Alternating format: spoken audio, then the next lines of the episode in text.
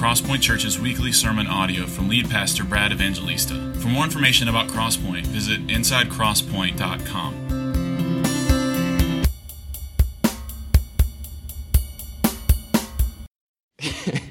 Well, that's a good start. Good morning, everybody. I am Brad. I'm one of the pastors here, and uh, welcome to Crosspoint. If you have a Bible, open it to uh, Isaiah 42, is where we will be this morning as we are continuing our series through some portions of Isaiah. And the theme of this Advent series is seeing Christ in the Old Testament, particularly in the book of Isaiah. And uh, last week, Will kicked us off with a, a really just a wonderful message on the incarnation and the beauty of Christ in Isaiah and how Isaiah the prophet was pointing to Jesus in the beginning chapters. And, and Will did a wonderful job of positioning us to understand the message of Isaiah and to see what ultimately Isaiah is pointing towards. And Will's walking towards me now. We're going to give it one more try. Is that what we're going to do? Thank you. All right, talk amongst yourselves for about 10 seconds.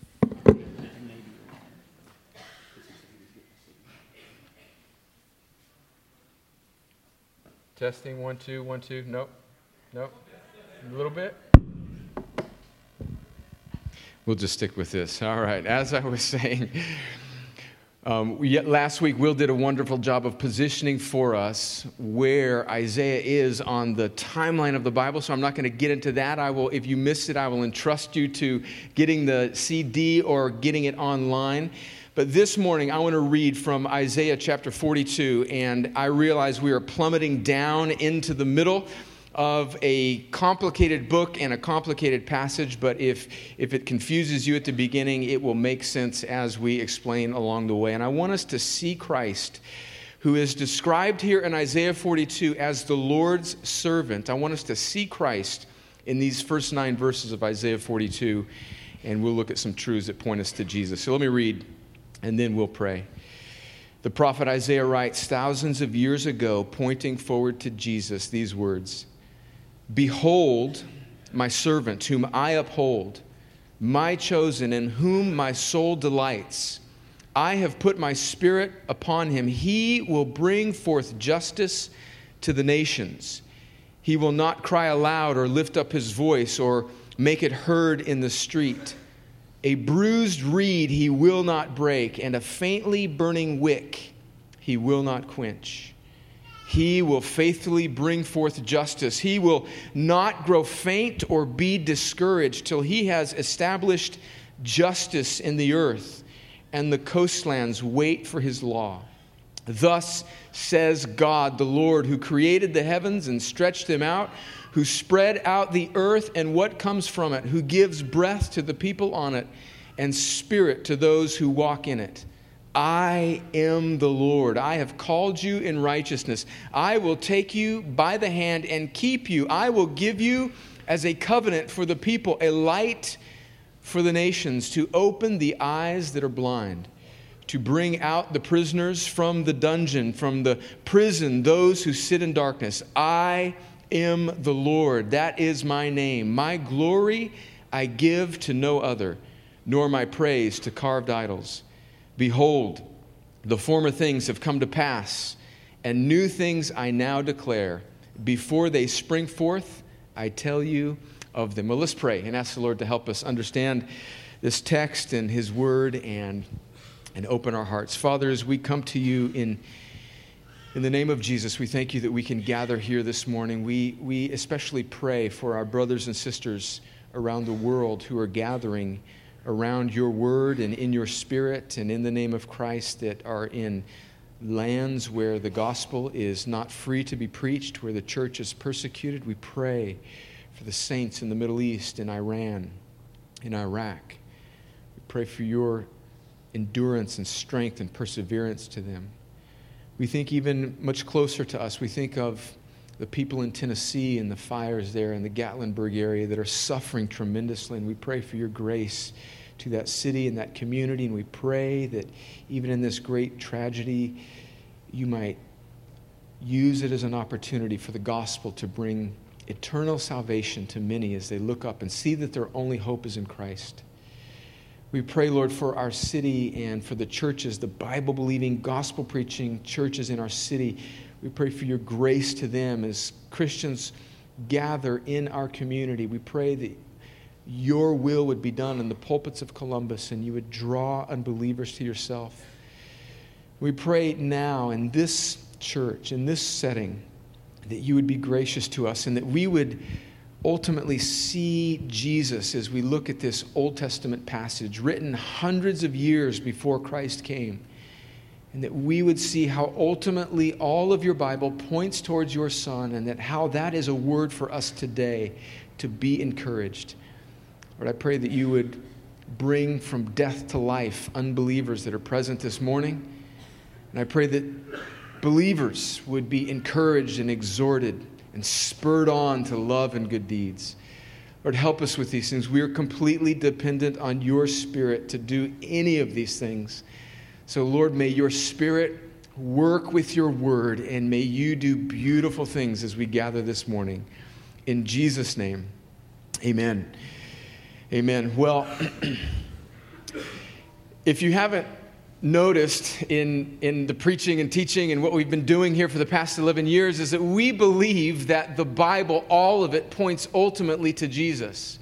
And so in Isaiah chapter 42, we have this wonderful picture that was written, again, hundreds of years before Jesus came, where this prophet that God had raised up for God's people as they were in the middle of despair, as they were being carried away to captivity by the Babylonians, God raises up this prophet Isaiah to speak words of hope to God's people in the midst of their despair. And the first half of the book of Isaiah, as Will instructed us last week, is about the judgment that was coming. And then the second half of the book of Isaiah is words of hope after judgment has come to God's people, where the Lord is now instructing the prophet to speak words of hope. And here we see the prophet Isaiah speaking about this, this servant that will come. Now, ultimately, this servant that the Lord's prophet Isaiah is speaking about, we know to be Jesus. And we're going to take a little bit of a shortcut here in a, in a moment. At this point, I just want you to take my word for the fact that what's going on in Isaiah chapter 42 when he is speaking of the Lord's servant is he's speaking ultimately about Jesus, the one who has come. In fact, the whole Bible is really one big arrow that is pointing to Jesus. The Old Testament itself, from the beginning to the end of the Old Testament, is one big arrow that's pointing to Jesus. Maybe you, you grew up in a context where the Old Testament was preached as, as maybe moral, well intended stories, which are pictures of life that are in, that given to us to teach us how to live and how not to do things. And certainly there's much moral instruction in the Old Testament. But ultimately, the Old Testament is not just stories about how we should live better or act better or do this or don't do this. It's not just rules and laws that teach us how to strive harder to follow God. Ultimately, it is one big story of God dealing with his people, Israel, pointing them to a Savior outside of themselves that they could never bring about on their own. Ultimately, this one coming that is Jesus. So we read stories like Moses, who is the great deliverer of God's people. And Moses isn't just a story about courageous leadership, Moses is a kind of picture of Christ who leads his people out of captivity to God's promised land. We, we read about stories like King David, who is this shepherd, but he's not just a shepherd, he's also this, this king who comes to establish God's kingdom. And the story of David is not just about courage in the face of giants or good, kingly, wise rule, but ultimately, David is a kind of arrow, an earthly, flawed, temporary shadow that is pointing us to the true and better King Jesus that is coming. And then here in the prophet Isaiah, we see uh, these songs and these, these statements about the Lord's servant that is ultimately pointing us outside of ourselves. It's ultimately pointing God's people, Israel, outside of themselves to see this one that is coming, this one who will be the Lord's servant, who will do these things that God has said he would do.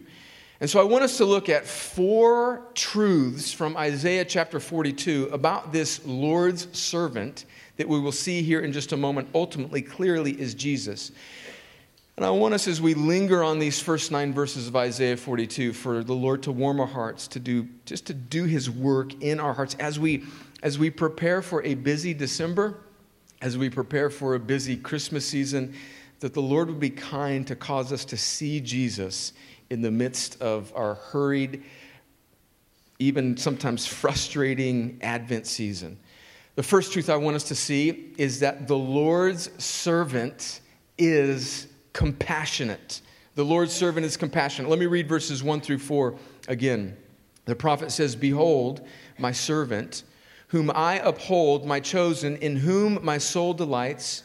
I have put my spirit upon him. He will bring forth justice to the nations. He will not cry aloud or lift up his voice or make it heard in the street. Verse 3, listen to this. A bruised reed he will not break, and a faintly burning wick he will not quench. He will faithfully bring forth justice. He will not grow faint or be discouraged till he has established justice in the earth, and the coastlands wait for his law.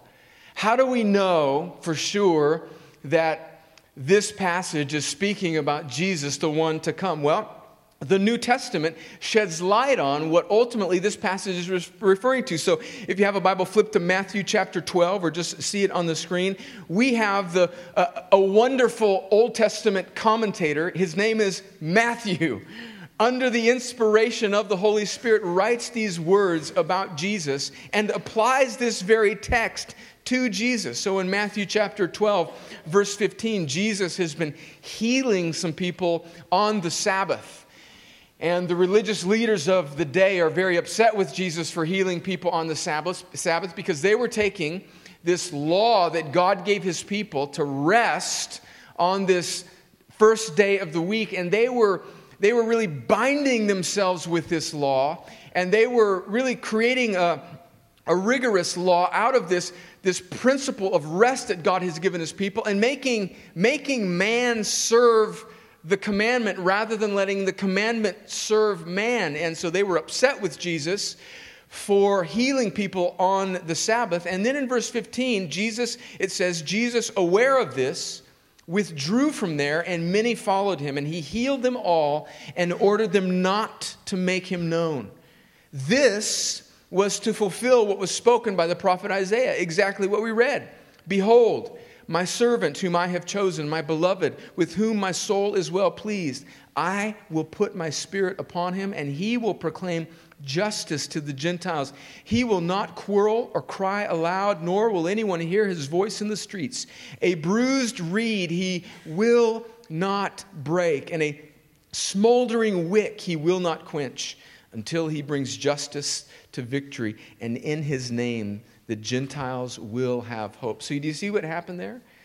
Matthew, the New Testament gospel writer, under the inspiration of the Holy Spirit, applies the text that we read in Isaiah 42 to Jesus saying that, that he is the one, he is this servant that is coming. And then what does it say about this servant? In verse 3, it says that Jesus is one that will come with compassion and it describes it in this way that he is a he will not break a bruised reed. And just think about just picture in your mind a, a reed like a little just a little leaf a tender leaf. Think about a, how weak a reed is. And not only is a, a weak just in and of itself weak it's, it's now bruised. And and the scripture here is speaking about Jesus in his ministry that he will not break a bruised reed. Richard Sibbes, who's one of my favorite Puritans who lived in the late 1500s and early 1600s, wrote a book called The Bruised Reed. And this was, he wrote on just half of a verse in Isaiah. He wrote a whole book on just that one verse, just a consideration of the compassion and the mercy of Jesus. We, we actually have this book in our resource room. I think there's two copies left. Don't get excited. I'm not giving this one away. It's all marked up and it's mine. I know some of you know that I give away books sometime and you had your trigger hand ready and you were ready. Uh, this, is, this is mine. Um, I just had this, it's all marked up. I just had this memory. My mother used to buy weekly. She would go to the grocery store and she would buy my brother and I each a big, huge caramello, maybe it was a border Mexican thing, but it was a caramello candy bar. And the way that my older brother would keep me from eating his, I would, as soon as my, we unloaded the groceries, I'd eat mine, just eat it. And then my brother would take his in front of me, and he was much more patient than I am, and he would, he would lick, he would, in front of me, he would lick the whole candy bar so as to know that it was contaminated and I didn't want his candy bar, and then he'd put it in the refrigerator and eat it piece by piece through the week. It drove me crazy. oh, why did I think of that? The reason I thought of that is I've, I've licked this book. You don't want this one. I've marked it up. Listen to what, well, that was a rabbit trail. Listen to what, listen to what Richard Sibbes says about this, about this ministry of Jesus, about how compassionate he is. And compare this maybe to just your, your default view of Christ. You know that A.W. Tozer, a, a pastor in the mid 1900s, said that the most important thing about every person is what they think about when they think about God. Consider that. How do you picture Jesus? Are you, have you always kept the Lord at arm's distance because you feel like he is unapproachable? If, he, if really your life was to be exposed in front of him? Listen to what Sib says about Jesus. He says, He is a physician good at all diseases especially at the binding up of a broken heart. He died that he might heal our souls with a plaster of his own blood, and by that death save us, which we were the procurers of ourselves by our own sins. What should we learn from this? But to come boldly to the throne of grace in all our grievances. Shall our sins discourage us when he appears there only for sinners? Are you bruised? Be of good comfort. He calls you. Conceal not your wounds. Open all before him and take not Satan's counsel. Go to Christ. Although trembling is the poor woman who said, If I may but touch his garment we shall be healed and have a gracious answer.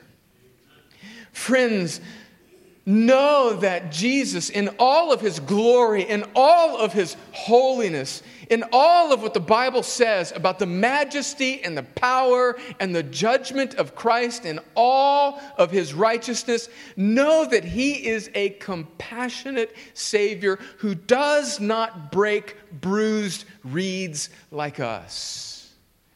And he comes, as Will instructed us last week, in all humility, born of a virgin, taking on flesh to be like us in every way. Think about that. Jesus is compassionate. And because Jesus has been compassionate with us, we can be compassionate with others, with each other, even with people in this room. Listen to these words from the Crosspoint Church covenant that we recite together as a membership every member meeting. In fact, we, we recite it together tonight. If you're a member, you should come and you should recite these words with us at the end of our member meetings, and you should take them seriously. And we should come and we should conspire as to how we are to live together in mutual encouragement. Just one little, one little, one little note. Last, um, last member meeting we had in November, we had some difficult news to share with you about something that we're dealing with as a church. And a bunch of you were here. Praise God for that. Um, tonight, we want you to come again. Even though maybe there's not difficult news to share, but just because we are in covenant together and we need to love one another with compassion and, and to care for one another and to prioritize spending time together and to, to consider how we might spur one another on how does Jesus not break bruised reeds? By living in and through his body in the way that they live compassionately towards one another. Caring for one another. Listen to these words from our covenant as a membership here at the church. We will eagerly maintain the unity of the Spirit and the bond of peace by walking together in love and in the Spirit and by putting away all bitterness, anger, and injurious speech we will be devoted to one another in brotherly love with all humility and gentleness. We will patiently bear with each other, forgiving and encouraging and building one another up, exercising watchfulness over each other, and admonishing one another when necessary. Do you know that, that we collectively have a responsibility biblically to live together in that way? See, it takes the, the, the beautiful doctrine of the compassion of Jesus who will not break a bruised reed, and it moves it from merely being doctrinal up in the clouds, theoretical, and it lands in our lives as we treat one another in this way because Jesus has been compassionate with us. We can be compassionate with one another in this room and with an onlooking world that will frustrate the dickens out of us, right? And aren't we just vulnerable to this as, as Americans, right? I mean, I don't know. I mean, we just, we, we are an angry culture. I pray that we would not be angry Christians.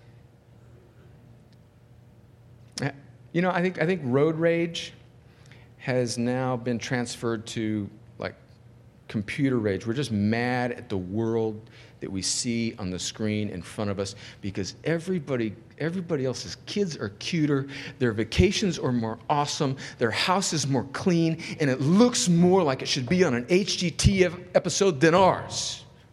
And we're just mad and we're just frustrated and we don't extend grace towards one another. And there's just something ungodly about that and unchristlike about that we would be, oh, that we would be gentle and generous towards one another as Jesus is gentle and generous towards us. Secondly, the Lord's servant brings justice. The Lord's servant brings justice. Look again just there in those first four verses. In verse 1, it says that this Lord's servant will bring justice to the nations. In verse 3, it says that he will faithfully bring forth justice in verse 4, it says that he will not grow tired or faint or be discouraged till he has established justice in the earth until and wait for that day when even to the farthest stretches of the coastlands wait for his law. Now, in one sense, Jesus has brought justice in the most important sense between, between us and God. Romans chapter 5, verse 1 says, Therefore, since we have been justified by faith, we have peace with God through our Lord Jesus Christ. So, in one sense, in fact, in the most important sense, Jesus has brought justice. And think of this word justice as making things right. God is holy, we are fallen, and Jesus, through his work on the cross, through his sacrificial death, bearing the wrath of God the Father, has made us right so that now we, as fallen people, can enter into God's presence. And even though we were dead in our sins, he made us alive, as Ephesians 2 says, and he gave us the gift of faith and repentance, whereby after we have been made alive, now we can exercise faith in him. And now, because Jesus has taken away our sin, given us his righteousness, we can have peace with God. God's justice, God's holiness has been vindicated because he can now let sinners like us who were once separated from him, but have now been made holy by the work of his Son, draw near to him, and God can still be just by even allowing us to draw near to him. So, in that, that is the primary sense in which Jesus has brought justice to the earth through saving sinners. But in another sense, he continues to work this establishing of justice through his people. Listen to what the Apostle Paul says in Romans chapter 8, verses 31 through 34. Think about these beautiful words. Romans chapter 8, verse 31.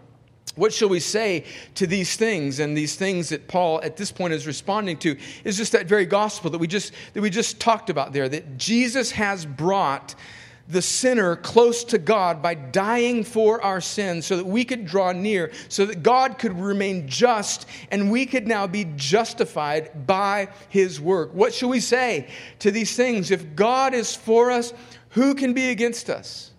He who did not spare his own son, but gave him up for us all, how will he not also with him graciously give us all things? Who shall bring any charge against God's elect? It is God who justifies. Who is to condemn? Christ Jesus is the one who died. More than that, who was raised, listen to this, who is at the right hand of God, who indeed is interceding for us. So, Jesus, the justice bringer, has made justice between the sinner and God.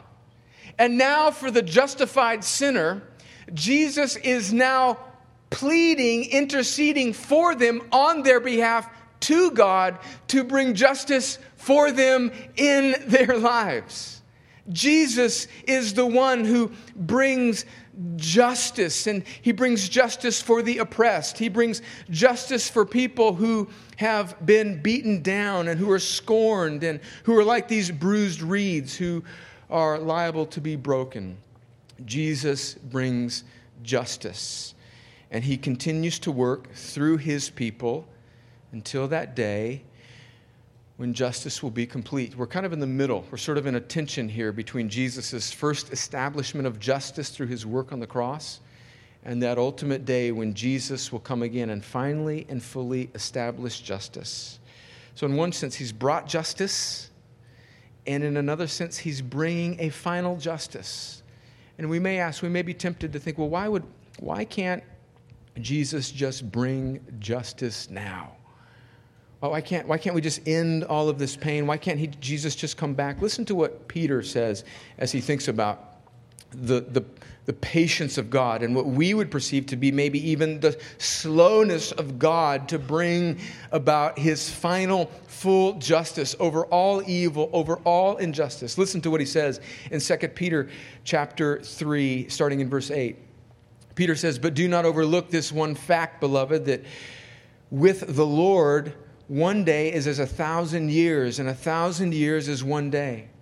The Lord is not slow to fulfill his promise, as some count slowness. And I would say that that promise is this ultimate final triumph in Jesus when he will bring his final and full justice. So he's not slow to fulfill his promise, as some count slowness, but is patient toward you, not wishing that any should perish, but that all should reach repentance. And remember when we looked at 1 Timothy a few weeks ago, when we were working through 1 Timothy, when we look at this word all, that God desires all kinds of people to come to faith in Jesus. He has desired and willed from the beginning that rich people, poor people, all kinds of people, people in high positions, people in low positions, Jews, Gentiles, all, all kinds of people, church kids, rampant sinners, all people should reach repentance. Verse 10 But the day of the Lord will come like a thief, and then the heavens will pass away with a roar, and the heavenly bodies will be burned up and dissolved and the earth and the works that are done on it will be exposed. So he's saying that there's coming a day when Jesus will come back and final and full justice will occur. occur. But what's happening now, he says he's being slow because he's waiting. He's giving more opportunity. So every day that Jesus does not come and bring final and full justice is God's mercy allowing justice to be worked, the gospel to be preached, more sinners to come to Jesus, more people to turn from their sin and trust in him. Jesus is pleading through his church, even us today, and is showing his patience and his mercy to the world as he exercises patience. And what should our response be to this? Verse 11, he says, Since all these things are thus to be dissolved, meaning this world, what sort of people ought you to be in lives of holiness and godliness, waiting for and hastening the coming of the day of God, the final justice, because of which the heavens will be set on fire and dissolved, and the heavenly bodies will melt as they burn? According to this promise, we are waiting for new heavens and a new earth in which righteousness dwells. So the Lord's servant has brought justice. He will bring a final justice. And as we wait for that, we lean forward, knowing that through us, He works to bring this justice to an onlooking world. And by justice, we don't just mean societal ills being cured, but that ultimately all whom He has set His affection on in eternity past would come to repentance and know Jesus. Thirdly, the Lord's servant establishes a covenant. Look at verses 5 through 7 again in Isaiah 42. Thus says God, the Lord, who created the heavens and stretched them out, who spread out the earth and what comes from it, who gives breath to the people on it and spirit to those who walk in it. Just, I didn't mean to comment on this, but just look at verse 5. He gives breath to people on the earth and spirit to those who walk in it. That means that right now, I mean, in through your nose, out through your mouth, right? Right now, God is superintending even our breathing. And if he, if he decided to take it away, we would all shrivel up as a pile of dust. Verse 6 I am the Lord. I have called you in righteousness. I will take you by the hand and keep you. Now, notice here in verse 6 that that's the type of verse that we just sort of plop down into in the middle as we just kind of play Bible roulette and open it up and read Isaiah 42, verse 6. I am the Lord, I've called you in righteousness. I will take you by the hand and keep you. We might be instinctively inclined to apply that directly to ourselves, but who is the Lord speaking to here? He's speaking to the Lord's servant, who we know is Jesus. And so this is the Father speaking to the Son saying, I have called you in righteousness. I will take you by the hand and keep you. I will give you as a covenant for the people a light for the nations to open the eyes that are blind and to bring out the prisoners from the dungeon, from the prison, those that sit in darkness. So, friends, look, look at the beauty and the majesty of the good news of the gospel that is being proclaimed here in Isaiah 42. God the Father is saying to God the Son, I am going to take you by the hand and keep you, and I will give you as a covenant for the people, for the nations. To understand this, just this idea of covenant we need, we need to do a, a little bit of work and understand what's going on with really Old Testament kings as they would enter into covenants with one another. So in the book of Genesis, there's this, there's this picture of these kings where they are striking a covenant with one another. And what they would do is that they would cut an animal in half. They would take like a, a bull or a, a big cow and they would slice the carcass right in half. And they would lay the one half of the carcass over here and one half of the carcass over there. And then these two kings would walk through the slain animal, through the middle of the slain animal. And that was how kings in the far ancient East would strike a covenant with one another. And what they were saying is they killed this animal and put its carcass on either side as they walked through the middle, they were saying ultimately to one another that if I break this covenant with you, may it be done to me as has been done to this animal. And if you break this covenant with me, this peace treaty that we have entered into, may it be done to you as is done to this animal. And then we see a picture of this in, in Genesis where God strikes a, a covenant with with Abraham, and he cuts this animal in two, but God causes Abraham to take a nap on the side, and God, being signified by this smoking pot, God walks through the middle of this animal. And in a sense, God strikes a covenant with himself for Abraham and his people. And God is saying to us, to Abraham, to his people, that I am cutting a covenant, I am establishing a covenant with you and if I break it, may it be done to me as this animal. And if you break it, instead of what the kings would say, may it be done to you, but if you break it, may it be done to me as well. And see what's happening here is Jesus is the Lord's servant who God the Father is offering as the covenant. So, unlike two humans entering a covenant saying, if you uphold your end of the bargain, will be good. If you don't uphold your end of the bargain, this is what happens to you. God is establishing a covenant with the nations, saying, I am giving my son as a covenant for you. If you break the covenant, he gets slain. And that's exactly what happens on the cross. Listen to Romans chapter 3, verse 21 through 26. Now, I know you guys make fun of me because I say that Romans is the most important letter that's ever been written. And that's true. You can laugh, but it's true. And we're going to start Romans in January. And then you then you laugh because I say that Romans chapter 8 is the most important chapter in the most important book in the Bible, and that's true too. But Romans chapter 3, verses 21 through 26, that's the most important paragraph. it's, the, it's the most important paragraph ever written. Listen to these words. Romans 3, verse 21 through 26, this explains what's going on with God putting his son, the Lord's servant, forward as a covenant.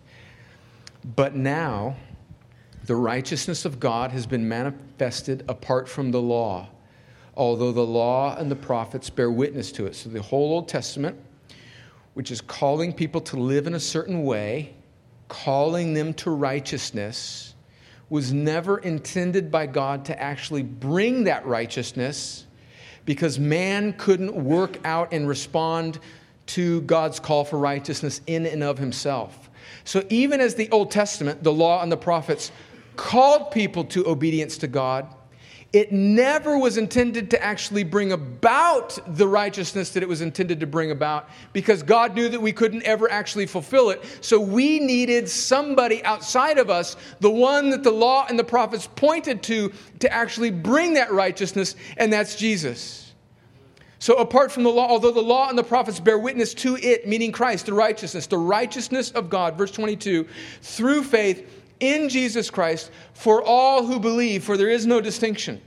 For all have sinned and fall short of the glory of God and are justified by his grace as a gift through the redemption that is in Christ Jesus. Listen to verse 25 whom God put forward as a propitiation by his blood. What does that word propitiation mean? It means that God has put Jesus forward as a wrath absorbing, wrath satisfying substitute for our sin and not only absorbed the wrath of God, but turned it into God's favor and grace and love. That's pointing back to Isaiah 42, where the prophet says that he will give his son, the Lord's servant, as a covenant for the nations. God the Father is offering Jesus as a wrath absorbing sacrifice for those who will turn and trust in him. And that's what the next half of that verse says. He says that this, whom God put forward as a propitiation by his blood, does everybody receive it? No. It's to be received by faith, and that faith is a gift. This was to show God's righteousness because in his divine forbearance, he passed over former sins. It was to show his righteousness at the present time so that he might be just and the justifier of the one who has faith in Jesus. In other words, God executes his justice through his servant who he's put forward as a covenant, as a propitiation and he works justice in that he is vindicated. His holiness is satisfied. God doesn't just overlook sins, but he pours out wrath for sins on his son.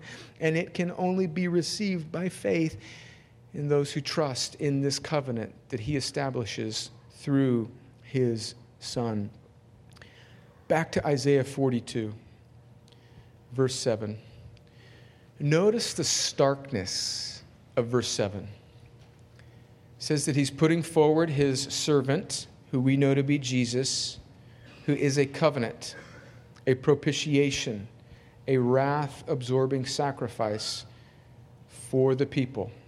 And who are the people? Who are these nations? Who are these all?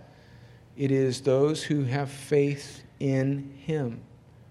And then notice why he puts forward this servant, his son, as a covenant, as a propitiation.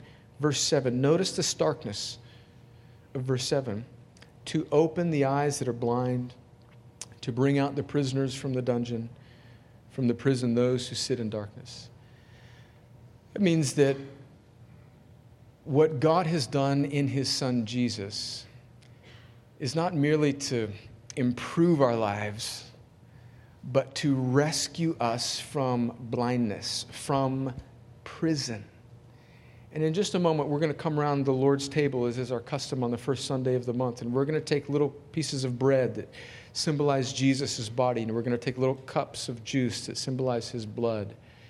And as we take these elements that point towards Jesus' covenant making, propitiation, wrath absorbing sacrifice on the cross and his victory over them in his resurrection, May our hearts be stirred in this Christmas season to realize that this baby that came in a manger, this sweet, beautiful nativity scene that we get warm and fuzzy about as we contemplate and remember and should, let us not stop there, but let us remember and see that ultimately this baby in a manger came to be the wrath absorbing sacrifice, not just for wicked people out there, but for my wicked heart that was blind and imprisoned by sin. And when I see that, when we collectively see that afresh, Sunday after Sunday, and especially on a day like today, when we come around the table and we take this bread and we drink this cup, may it stir in us worship and humility and joy as we contemplate that God has not just sent his son to be an ethic or a, a, sort of moral teacher or a warm and cuddly cultural icon, but he has sent him to release us from the captivity that we could never get free from the wickedness of our own hearts. The Lord's servant establishes a covenant. And then finally, very briefly, the Lord's servant works for the glory of God. Verses 8 and 9. I am the Lord, that is my name. My glory I give to no other, nor my praise to carved idols. Behold, the former things have come to pass, and new things I now declare. Before they spring forth, I tell you of them. All of human history, God knows. Before it happens, He knows it. And He has sent His servant for His glory for our good, so that we would turn away from idols and, like Jesus, work for the glory of God. As we come now to the communion table, remember those words from Richard Sibbes some 400 years ago. He says, Shall our sins discourage us when he appears there only for sinners? You know, one of the one of the privileges and more challenging things to do in pastoral ministry is when you meet with people through the week, day after day, and you get to know people and you know the, the things that they're dealing with, the things even in my own heart that I'm wrestling with. And you see what the world and what sin and what failure and what past and what how people have been sinned against and how they are wrestling with sin. And, and there seems to be often, I think, just a theme when I'm meeting with people is that there's this sense often that, that we have to do something to make ourselves get to a certain place where then we are kind of good enough to sort of enter into this little zone of religious acceptance by God, and, and then we can kind of start functioning in the church or come to the table or, or just kind of be a healthy, happy person. And even though we know that we're saved by grace alone and it's nothing that we do, there's this, there's this just this little instinct in all of us that's a result of the fall, and it's a, it's a sort of self-centeredness in all of us that just, it just sort of speaks to us that no, no, no, it, the gospel's good for everybody else. Jesus can, can, can theoretically clean and sanctify and save and redeem and renew the worst of sinners, but but not you, because you have been falling back into that thing over and over and over again for years. So, not, so not yeah, everybody else, but not you. And there's just this theme that I see as I, as I meet with people through the years, just this discouragement and this sense that I have to sort of do something to make myself at least somewhat acceptable before God before I can enter into His presence and be a thriving, happy, whole Christian. And friends, when we buy into that lie, we undercut the very truth of the gospel. Listen to what Sibbes says again. Shall our sins discourage us when he appears there only for sinners?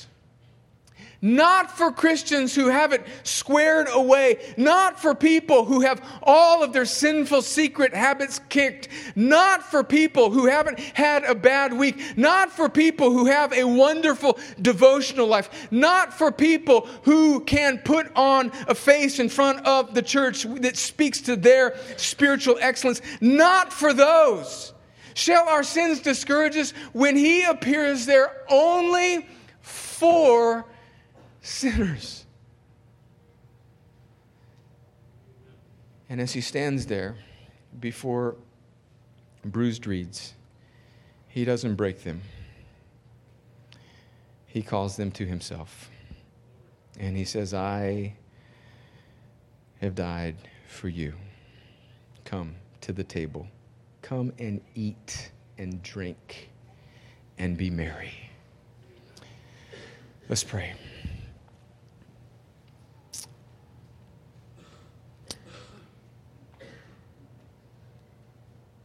Father, as we come to your table now, I pray that you would lift our heads above ourselves. We don't only make idols of the world and materialism and performance and all these things. Oftentimes, we make idols out of our own unworthiness and we hold it up as if it somehow overpowers the work of your Son on the cross. Nothing could be further from the truth. Lord, I know that this room is full of bruised reeds. And I pray today that we would see that you do not break bruised reeds, but that you stand there ready to receive them and strengthen them and call them to nourish on you and you alone. So as we come to your table this morning, Lord, may we see afresh the beauty of your Son, given as a covenant for us, sacrificed, bearing all of our sin, removing our shame. Because of him, there is now, therefore, no condemnation for those who are trusting in Jesus. Those who turn away from putting their hope in themselves, those who turn away even from their own discouragement over their own sin, and they look to you and they they cry out to you. Lord, do that this morning as we come around the table. I pray that we would see Christ in all of his beauty. In Jesus' name, amen.